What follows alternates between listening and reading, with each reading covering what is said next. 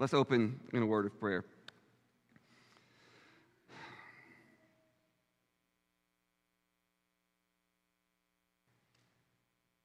Lord, you know our weaknesses. You know the help we need. You know there are people here today who need you. Come and help us, Lord. We ask it in your name. Amen. So, uh, can I get the PowerPoint up? Do I need to click something or? Uh, I'll let you guys handle. it. Thank you. As we said, we're talking about lust today, and there's a deep need uh, here in the church, not just this church, but across the nation, across the world for this topic today. Jesus knew what he was talking about when he started off the Sermon on the Mount addressing anger and lust. What are the problems that we complain about, that our world complains about so often today? It's sex and violence. That's what you get at with anger and lust, uh, right at the outset with this sermon. And I don't know that I heard in, in my lifetime growing up, I, I, think I rarely heard anybody preach on lust. Now, maybe I just wasn't listening or was asleep or something, but uh, all I can remember is one maybe study that was done at uh, my church when I was a kid. But besides that, uh, I don't really remember us talking much about lust. And I think that's because it's awkward to talk about in church. It just, I, am not sure where that comes from. Maybe it's from Victorian era values where certain things are considered prudential and you don't, you don't say certain things in public, and that's, that's now in the church. But you, do you know, and, and, and also we, we sometimes, well, we don't want the kids to hear that, and we don't want to say anything about sex and lust around, around kids. Let me tell you something. You know where our kids and others are going to hear about this stuff if not in the church? What's that? Television's one place. I was going to say everywhere else. including television, school, friends, teachers sometimes, the internet. Oh my goodness, the internet that kids are getting on now. Their friends, I mean, this stuff's everywhere. And you can almost hear Satan laughing when he comes up with this scheme with his demonic cohort saying, Hey, I've got it. Let's bombard their world with sex. Let's show it to them everywhere and let's make them think they can't talk about it at church. Let's make them think Christians are not supposed to say anything about it together because it's too weird. And that's a great way to keep us confused, isn't it? So we're gonna we're gonna talk openly about these things. We're not to be explicit. We're not to be graphic. We're not to do things that will be hurtful to people. But we're to talk about the issue. The Bible does not share our hesitancy here. Scriptures are not afraid of this topic. And so we don't have to be afraid of it either. However, many of us have grown up this way where you just don't talk about it. I'm going to tell you a quick story. I've just got to tell this, um, even though I'm trying to keep things short. When I was a kid, it was a no no to talk about these things. And I didn't even, I literally did not know about things. So I was in fifth grade, and somebody came to our school and did a sex education talk. Now, I was at a Christian school. And I went into this classroom, and they opened my eyes. And I was like, oh. Uh, they were explaining what, what happens. I didn't know any of this stuff. And, and, but I was used to, as a Christian, being different than the other Christians. All right? I was used to saying, those Christians don't go far enough. We do. All right? So I remember after that class, I was walking down the hall with one of my good friends, smartest kid in the grade, brilliant kid. And we were walking to the class. I said, You know, or, or from the class, we were walking to the water fountain. And I remember saying to him, You know, we believe that sex, or, oh, but I'm, I'm sorry, I need to tell you something else. They, they emphasized at this Christian school that sex was only for the married. You know, good, good for them. That's what they should have said. It's only for people after they get married. But I walked down the hall with my friend and I said, You know, we believe that sex is wrong after marriage, too. Yeah. My friend said, How do you think you got here? With God, all things are possible, you know? So I had to ask some questions after that, and I learned that that was one place where my faith was not different from other Christians' faith. Um, we were not against it after marriage. My brother Brad said he wanted to tell that story at my wedding rehearsal supper so bad. But he couldn't do it. He couldn't do it with my grandma present. Fortunately, she's about 95 now and she doesn't know how to use the internet, so I think I'm safe telling it here with you. So we don't want to be ignorant. We don't want to be hiding our head in the sand and, and acting like we can't talk about something that, that everybody is seeing in other contexts as well. Like I said, not graphically or explicitly, but uh, openly addressing the issue, just as the scriptures as the scriptures do. Let me tell you something. God is not ashamed of sex. He's not hiding his eyes or cringing. Oh, they're talking about that. God created sex. And it's a good thing. And we're never going to understand the scriptural teaching about it as long as we act like God's the guy who has a big problem with it and he doesn't really like us having it, but if we have to, okay. No, God, God has given sex as a gift to the, to the world, and, and, and it's not a problem, it's not a shameful thing. And I realize even now some of you are uncomfortable and awkward because we're talking about it, and it's not, that's just the way things are. I don't blame you for that. But uh, we want to get more on God's page and more on the Bible's page with this than with our, our cultural tradition here with, with the church. And we can understand that, that maybe, just maybe, God has something to say about it that we need to hear. Now, let me just say briefly what we're up against here. I've already touched on this. We're up against, when we talk about this as a church, when we're trying to raise our kids in this, we're trying to be sexually pure ourselves, we're up against a torrential force in our world today. We live in a sex crazed society. And like I said, it's all around us. Our movies are filled with it. You hear the term sex sells. You ever heard that? Sex sells. It sells automobiles on our commercials. It sells cheeseburgers. I mean, what are we doing now? You know, we might just stop and ask, why is that? I mean, people aren't using cheeseburgers to sell sex. It's the opposite. It's because sex is this transcendent thing, this, this great desire, the desire above other desires. And our world is, is now reinforcing that. It's, it's, in a way, it's a crazy thing. Our world is normalizing it outside of the church. It's normalizing conversations about it. It's normal. I mean, I watched years ago Betty White, the actress Betty White turned 90, I think. And I watched her, uh, her birthday party, part of her birthday party. It was so sexualized about this 90 year old woman. That's the kind of stuff we're seeing all around us and here's the irony, too, because now, and, and, rightfully so, there's a great reaction against sexual harassment in our world, the Me Too movement and all that. This is wonderful. It should be there. But the irony is, nobody's coming against our sex crazed society. You, you understand? We're still saying plaster it all over the billboards, put it all over the internet, put it all over the TVs, put it all over the movies. But let's take a hard stand against sexual harassment, and we should. But what it basically is saying is you can have unredeemed thoughts, unredeemed feelings, but you have to have redeemed behavior. And that's legalism. Now, now you need to control behavior too. I'm not, please don't misunderstand me. But what this approach leads to is not solving the problem. It may stop some people from it, but what it's going to do for a lot of people is drive them further into hiding and make them more clever with their strategies of denial, make them more clever legally how to get around the consequences of it. Because we are accepting the unredeemed thoughts. We're accepting that people can live without redeeming their hearts and minds, and that actually that won't make any difference to behavior. And that's what we're up against in our world today, where it's so normalized, so widely accepted. And uh, we say, as the people of Jesus, that's not, that's not us. Jesus has a different way. What we need is heart transformation. We need the transformation of our minds so that our thoughts are actually different. This is the only thing that's going to work for us. Having different thoughts and having different feelings. That's heart transformation. And I want you to know that is what the gospel of Jesus Christ holds out to every person here.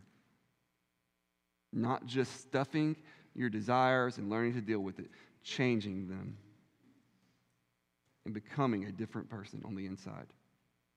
Don't believe the false secular gospel that somehow your life is not good if you aren't fulfilling your lustful appetites. Somehow you're incomplete without the fulfillment of all your desires, the primary one being sex. So let's look just for a minute at this, uh, this teaching in Matthew, Matthew 5. I don't need my Bible, got it up here. You have heard that it was said, You shall not commit adultery. Let me just stop right there and say, Adultery is stupid. Adultery wrecks lives. It's always been recognized as wrong, in, at least in the Judeo Christian tradition, even when it's been frequently practiced. Now, I want to say this to you. I, recognize that, that some of you in here have been the perpetrators or the victims of adultery, and I want you to know there's healing and forgiveness too. I'm not trying to berate you or beat you over the head with this. Um, these are sins that God will forgive, but they're sins. And uh, you can be totally whole, whole and restored in Christ even after having done this. But let's not act like it's not stupid. People mess up their lives so bad. I think about Proverbs chapter 6 that says, Can a man, he's talking about uh, adultery or, or sexual temptation, he says, Can a man carry fire next to his chest and his clothes not be burned? That's what you're doing when you mess around with adultery. You're carrying fire and you will be burned. Mark it down. But understand that Jesus doesn't stop just with adultery. Because you can see a lot of people who would say, Oh, yeah, I didn't do that. I'd never do that. Only the bad people do that. Jesus takes it further and says, But I say to you that everyone who looks at a woman with lustful intent, it's a good translation here, with lustful intent, has already committed adultery with her in his heart. It's not just adultery, but it's the heart condition of lust that Jesus comes against. Just like when somebody says, I've never murdered, Jesus takes it back and says, What heart condition leads to murder? That's a problem. It's anger. Adultery is a problem. What heart condition leads to adultery? It's lust. Now, let me, let me make some qualifications because bad translations here, many bad translations have done harm to us and, and leave us feeling like there's a totally unrealistic teaching here. And that is, this is not just talking about, the, the word lust really just means strong desire. And, and Jesus is not telling us sexual desire is bad. He's not saying that just because you feel sexual desire, that you find someone attractive, that somehow something's wrong or bad in you. All right? That, that's not it. Even, even being tempted to a certain extent is not wrong. So, so that's not what we're talking about. We're talking about, this is the Greek text has this, we don't always see it in our English translations. We're talking about looking with lustful intent. Or the term I like, cultivating lust. How do you cultivate a garden? You plant it and you water it. You may give it the stuff that I don't know about gardens. What do you what do you give to the garden? Anyway, you know, you cultivate it. You you take your time. You, that's what Jesus is getting at. People people who are looking at someone and taking them in and saying, "I want that." I'm going to desire that. I'm embracing that desire. I'm looking for ways now to, to recreate that desire. I'm taking it home with me. I'm maybe arranging circumstances where I see a person or where I do something with a person. I know that gives me this thought or this feeling or this visual that I take with me. I am cultivating this lust. That's what Jesus is getting at. Now, we need to be careful even with the momentary things. But the momentary things are not sin in passing. Saying someone, seeing a, a beautiful person, and the focus is on men here. Women can lust too. Men are a little bit more visually oriented. But it, it's, it's not wrong for me to say, oh, that's a beautiful woman. Olivia does that a lot of times we're watching, watching TV and he'll be like, that lady, that's a beautiful lady. And actually, I have something that I say whenever she says that. You want to know what it is? Here, here's what I say when, when Olivia says, that's a beautiful woman.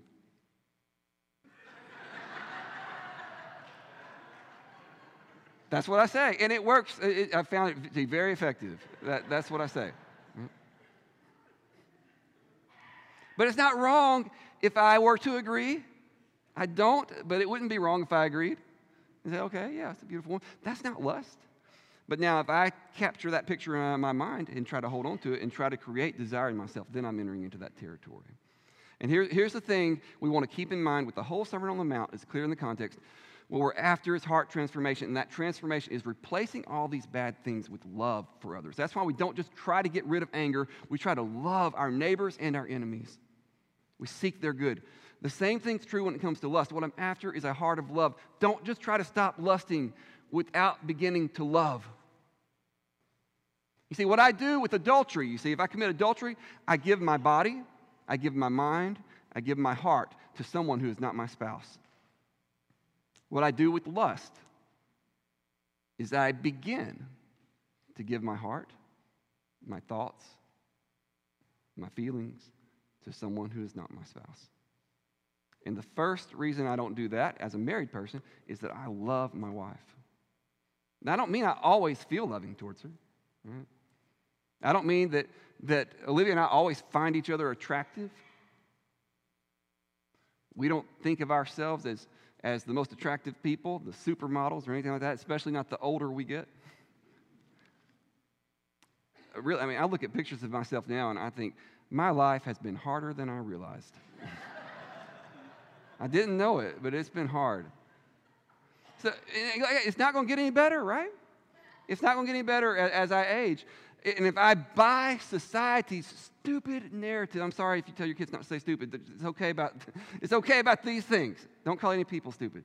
All right, if I buy the ignorant messages that are out there in society, I'm going to expect us to keep looking great and, and, and having all the, all the glamour and glitz to our, our romantic life, or else I'm going to feel disappointed, and I'm going to be angry, and I'm going to fantasize, I'm going to be dissatisfied. And all that is so ignorant and it's destroying marriages. What we need to realize is that love, Christ given, Christ centered love, is where real life is. And you can have that even when you're old, even when you don't look awesome. You can have that kind of love. Don't buy what people are selling. What we're dealing with here with lust is intentional looking and cultivating lust. Okay, I need to close up and I want to hand this off to, to Jason. Let me just go to the, uh, let me say this um, before, I, before I move to the last part. Um, pornography is a huge problem, but we're not just talking about pornography today. Um, but pornography is such a huge problem in our society. We could talk about statistics. Let me just say it's a lot um, especially with men, but women are, are involved too. Uh, but it's a, it's a very high percentage of men who are struggling with pornography in our world. And whether it's pornography or it's scaled back some, lust, looking to lust, cultivating lust, is not loving to that woman. Mm-hmm. It's degrading. It's treating her or him, if, it, if it's the other sex, it's treating them as objects. And it is not the way of love. It's not the way for us to love our sisters in Christ. Men, I'm talking to men like Jesus was now. and guess what? We need relationships with our brothers and sisters in Christ. But for that to happen, there has to be love present. A love that we can be like Paul told Timothy treat the younger women like sisters. You think that's possible? In our society, a lot of people think that's probably not possible. But I think that's possible in Christ. There can be real love for sisters in Christ and for brothers. Okay, last part here, we'll have Jason come up. So here Jesus says this extreme statement, it's not literal, okay? Just very briefly, let me tell you what He says, if your right eye causes you to sin, tear it out, throw it away. If your right hand causes you to sin, cut it off, throw it away. It's better to enter into life or, or to, to, um, to lose one of your members than to have your whole body go into hell. It's a graphic, extreme language here in this whole, whole text. But what he's getting at, it's not literal because I can tell you how I know it's not literal. You can still lust after you get rid of your right eye, right? So, so that can't be what he means. You can still lust after you cut off your right hand. So, so he's not talking about a, a literal action here. Unfortunately, some people in church history have taken it literally and they've castrated themselves. Mm. That's not what Jesus is talking about. But what he is talking about, and please hear me on this, he's saying you can do something. Concrete action is necessary. When things have gripped our hearts and distorted our desires, we can take action. And unfortunately, sometimes we've had a, a misguided understanding, a misguided theology of grace that makes us think we have to be passive or else God's not doing it and we're earning our salvation. That's nonsense. You're not earning your salvation just because you're doing something. Jesus, may I say to you, Jesus believed in grace more than we do. And He's the one who told us, do something. And it may even be extreme action that's necessary. It's amazing to me how people can say they want to change and yet put so little effort into changing. And then they're like, they, they fail again. They, they're sorry and they fail again. Like, why, God, why did this happen again? Well, you did the same thing you've always done. Jesus said, cut off your hand. Take the necessary actions that you need to take to change. Let me tell you what that might look like. It might look like getting rid of your computer. Don't start making all the excuses in your mind about why you have to have your computer first. Mm-hmm. it might look like changing your phone to a different phone, one that doesn't have access to the internet, maybe you can still get calls. It may look like changing your job if you're finding yourself in a situation that's provoking lust. Maybe it would mean moving. And you're saying, oh, come on, Luke, are you serious?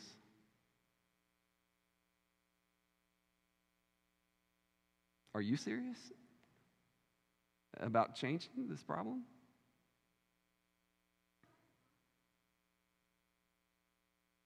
It may mean you don't go to the beach on vacation. Know yourself. I'm not saying it's a rule you can't go to the beach, but, but know yourself. You say, well, I don't like, I don't like cold weather places for vacation. I'm sorry. Learn to like the cold weather places if that's a problem for you. Take the action that's necessary.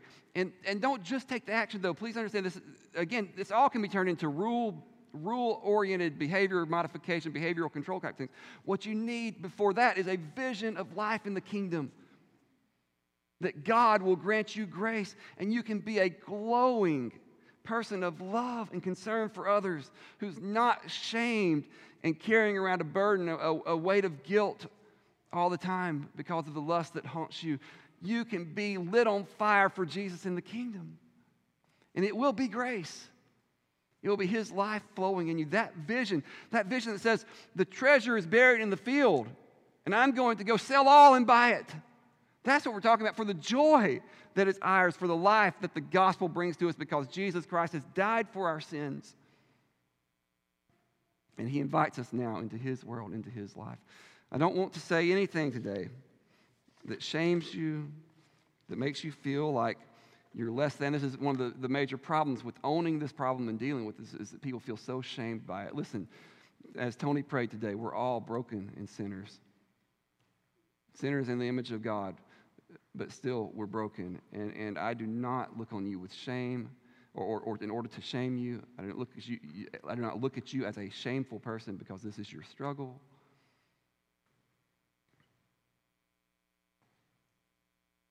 But I do say to you, you can change. And there's a life held out to you that's better than the one you've accepted. I really want to encourage you that if you've been hiding this problem, you confess it. It could be public confession that's needed. But at least confess this to someone that you trust. That's a first step. If you're not willing to confess it, you're probably not willing to change. All right, All right now I'm going to invite Jason to come on up. Let me, let me just say to you that uh, I really appreciate what Jason's doing right now. It's not an easy thing. And I've been here for about a year now, and I would tell you about Jason and Victoria from my understanding of these guys. Uh, they're part of the backbone of this church here. And uh, it's uh, a godly thing that he's doing right now. So, Jason, uh, please share with us openly, and I'll come back up and just make a concluding remark after you're done.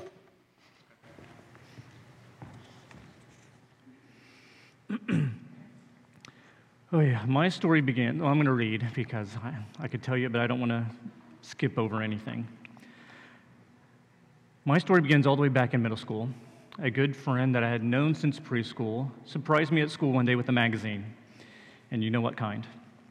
He had taken it from his father's collection. He said I could have it. I snuck it home and hid it away. Now, I was raised in a loving Christian family who were at church every time the doors were open. I knew this was very inappropriate, but being at a coming of age time of my life and unprepared, I didn't turn it down. Other times I went to his house and we would rifle through boxes and boxes of magazines. He would let me take some home, and I was already addicted and now accruing my own collection. From time to time, I would come to my senses and get rid of them. At one time, I even burned all that I had. But I would eventually get my hands on more and fall back into old ways. On one occasion, my parents discovered my secret stash. I got a good talking to, but to be honest, I couldn't tell you one word that was said. A few years later, this passing fad called the internet began sweeping the globe. My father brought home a cow print box, if you remember those. And after a whole bunch of screeching and beeping, we were soon plugged into the World Wide Web. Since I was a latchkey kid, I had copious of hours to per- peruse every dark corner of the web. I no longer had to wait for pornography to find its way to me. I was able to find it whenever I wanted. This new, albeit slow, source for illicit material even more solidified my habit. I did my best to cover my tracks, but my search history was still found out. This led to another awkward conversation with some computer restrictions. A few years after that, I was off to college with n- nearly zero restrictions or accountability. I roomed with another friend, my best friend at the time, whom I had known since middle school. He was a good Christian guy, but we still didn't discuss church stuff much. During college, I surrounded myself with a good set of believing friends from different faiths and backgrounds. They were not perfect, but I could have done a, much worse. On a handful of occasions, we found ourselves under the guise of celebrating or blowing off steam at strip clubs. I still had my conscience screaming at me but my lust, lustful habit always drowned it out. I remember thinking at one point, I wish I had someone that I could go confess all my mistakes to, even something similar to those of the Catholic faith had. The truth is, I had plenty of someone's, and if I had confessed it, then this testimony may have been a lot shorter, but it's not. We're only halfway through the second page. Although all through college, I continued to attend church regularly, even most week, midweek services. Ever since I was little, it, I was ingrained with the truth that sex and marriage was sacred. But at least what I was doing wasn't as bad as actual fornication. That was one of the lies I believed to downplay the severity of my own sin. Toward the end of my collegiate career, I met the love of my life, Victoria. She was kind, humble, and beautiful. The complete package. After graduation, I moved to Dallas to be nearer to her and was staying in a spare room in her parents' house. After a month or two, I was able to find the perfect job for me in the area, and soon after that, we were engaged to be married. Not long after that, we picked out a cute little starter home. Everything was falling into place. All through the years, I had convinced myself that once I was married, then all my desires would be met and I wouldn't need those graphic images anymore. And finally, that day had come. Life was now perfect. I had an amazing wife. I was self sustaining with a good job and no longer leeching off mine nor her parents. We were connected to a great church. We had a cozy little 3 2, and did I mention a Corvette in the garage? But that pull, the allure, never quite went away. Getting married wasn't the fix. I was still addicted. Four years later, we hit another milestone. She was pregnant. I was determined in my mind that I had to quit this terrible habit, and this child would be the motivation to do it. We were blessed with a baby boy. Life couldn't get any better than this, but it could get worse. I distinctly remember telling myself that I had to stop if I'm going to tell my son to stay away from this stuff. However, being uh, motivated to be an example for my child still wasn't enough for me. I was trying my hardest to fight back my demons, but I wasn't strong enough. So instead, I continued to cover my web browsing tracks as best I could. And as you and I now know, I'm not that good at it. My wife, my soulmate, my best friend, soon, doubt, soon found out the secret that I'd been keeping from her. I begged her not to leave me. I begged her not to take my son away from me. And I am forever grateful for her patience. And needless to say, needless to say, if one son wasn't enough, two more weren't enough either. As I mentioned earlier, we were connected to a great church, and people's lives were being changed all around me. I heard testimonies from honest hearts, and people were opening up. And a new program even began uh, called Celebrate Recovery. We attended a few of the inaugural meetings as a show of support, but that's all it was a show. We were too busy to go through the program. We had three young children to feed and put to bed, and so we soon stopped going. I would muster up a few months of sobriety only to come crashing back down, and other times I wouldn't even try to resist. We eventually put restrictions on our home computers and my cell phone. Jesus did say, if your right hand caused you to sin, cut it off. But as any addict knows, there's always a way around. I probably spent around $500 on different electronic de- devices from time to time to get my fix. But as always, I would come to my senses, aka the fear of getting caught, and would trash them. This alone was not the answer either. And so the cycle continued. And then one day, out of the blue, a brother from church called and asked if I would be his prayer partner. I, st- still attempting to be a Christian, said yes. He opened up to me directly. He confessed all the things that he was struggling with and asked me to pray for him. I'm not sure who he thought I was to be praying for him. I sure knew uh, who I wasn't. I followed his lead and eventually confessed my struggles with him. This did appease my conscience, but again, this alone wasn't the cure either. I still had my relapses in this sin.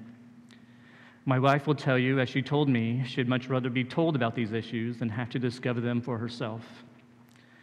I wish it was that easy for me, but my pride just wouldn't let me do that. She finally confronted me and said, You need to get help. I will probably never forget that tearfully constructed sentence. The collateral damage to her and our relationship was taking its toll. I listened. I started attending CR again. Perhaps CR could fix me. I joined a step study, and the journey began. It wasn't easy, but I had a great pair of leaders who were gracious yet prying. They didn't let me just skim the top, but asked thought provoking questions. Our group made trudging up painful memories bearable. I was dedicated to attend each and every meeting and work each step. I will admit, at first, I was performing the steps just to check the box to say that I did. But slowly I opened myself up to the healing that Jesus provides. My prayer life, which was formerly non existent, was completely transformed. My view of the Bible changed from a head knowledge needed to prove a point to an earnest longing for truth behind each scripture.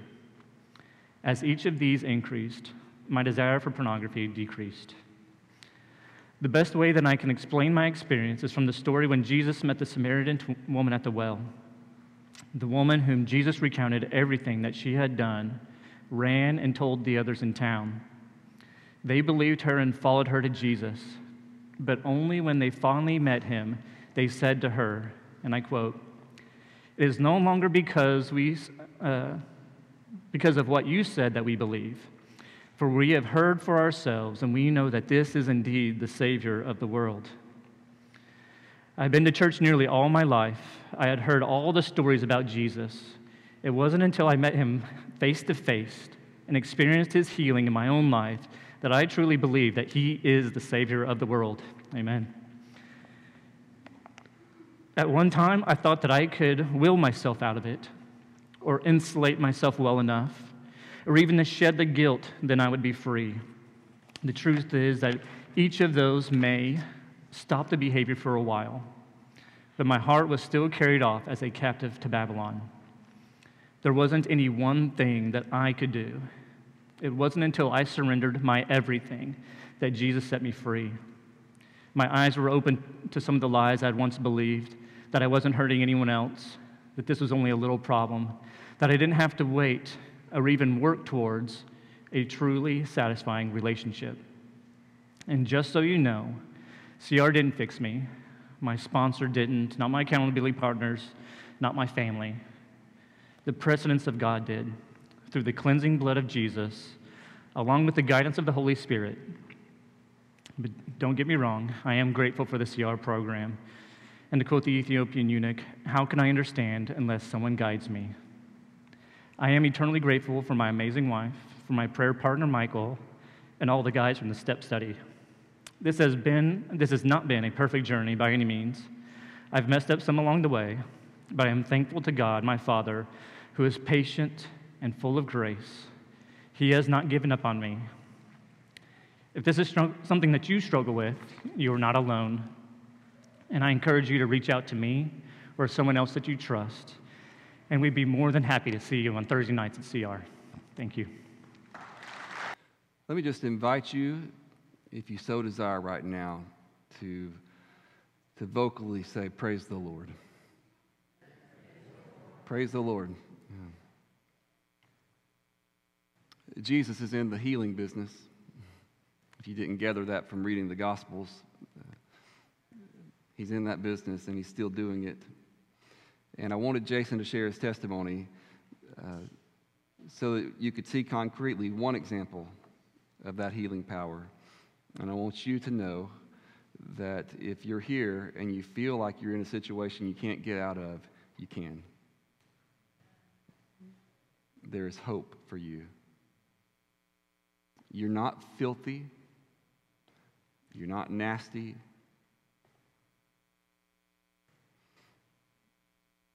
You're not despised or rejected in Christ.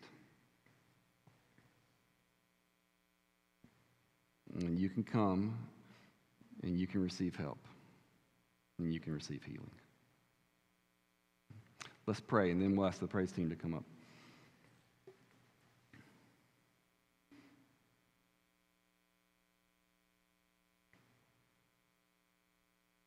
Lord of heaven and earth, maker of the human body and of the human mind, we owe everything to you. And we come before your throne right now under the cross of Jesus Christ, living in light of his resurrection that has shaken our world.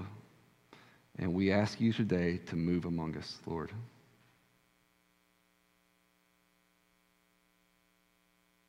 people are here right now who need you, Lord.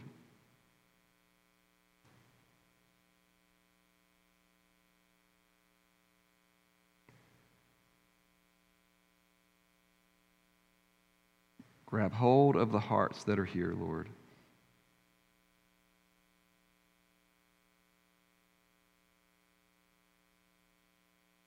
Forgive all the sins.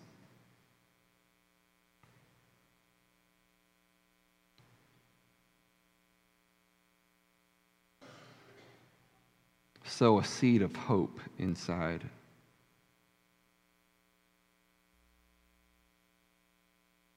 Remove shame that is from our enemy. And pronounce to these hearts that Satan will not be victorious over them.